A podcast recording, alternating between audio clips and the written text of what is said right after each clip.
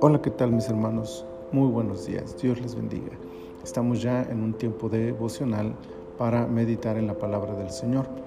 Es el día martes 27 de abril del año 2021. Estamos en la temporada 3, el episodio 10, Levítico 10, y he escogido el versículo 3 para leerlo con ustedes que dice, Esto dijo Moisés a Aarón, esto es lo que habló Jehová, diciendo, En los que a mí se acercan me santificaré y en presencia de todo el pueblo seré glorificado. Y Aarón cayó. Con Dios no hay letras chiquitas. Todo está claro desde el principio. No hay doblez, ni juego de palabras, ni vacíos legales.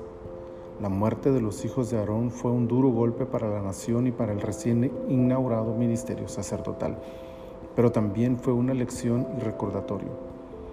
El oficio sacerdotal era un privilegio reservado para unos pocos, pero traía consigo una gran responsabilidad. Ejercerlo de manera inadecuada atraería graves consecuencias. Aarón lo sabía y sus hijos igual. Cuando Moisés le recuerda esta verdad a su hermano, Aarón cayó. No tuvo argumentos para defenderse. Con todo el dolor por la muerte de sus hijos, él estaba consciente de que Dios había actuado con justicia no había nada que recriminarle al Señor. Hoy, esta verdad no puede ser aplicada únicamente al ministerio pastoral o equivalentes. Cualquier persona que disfruta de la salvación recibida por medio de Cristo y tiene acceso al trono de la gracia por la fe en Jesús, es igualmente responsable de preservar la vida de santidad que le ha sido conferida en el sacrificio del Mesías. Bien haríamos en no olvidar esto sobre todo cuando las consecuencias de nuestros yerros caen sobre nosotros. Callar sería la mejor opción y someternos a la soberanía del Señor. Triste y temerario sería actuar de manera diferente a la de Aarón.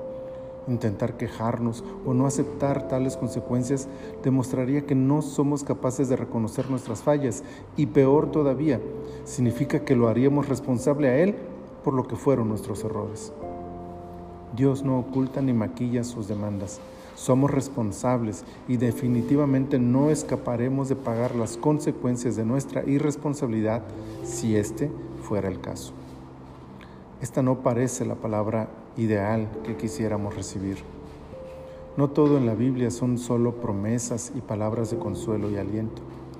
La palabra de Dios es también clara y precisa en las demandas de Dios para los suyos, de tal forma que llegado el momento no podremos decir, no sabía. Crezcamos en el conocimiento de su palabra y aceptemos también su llamada de atención, su corrección y su disciplina.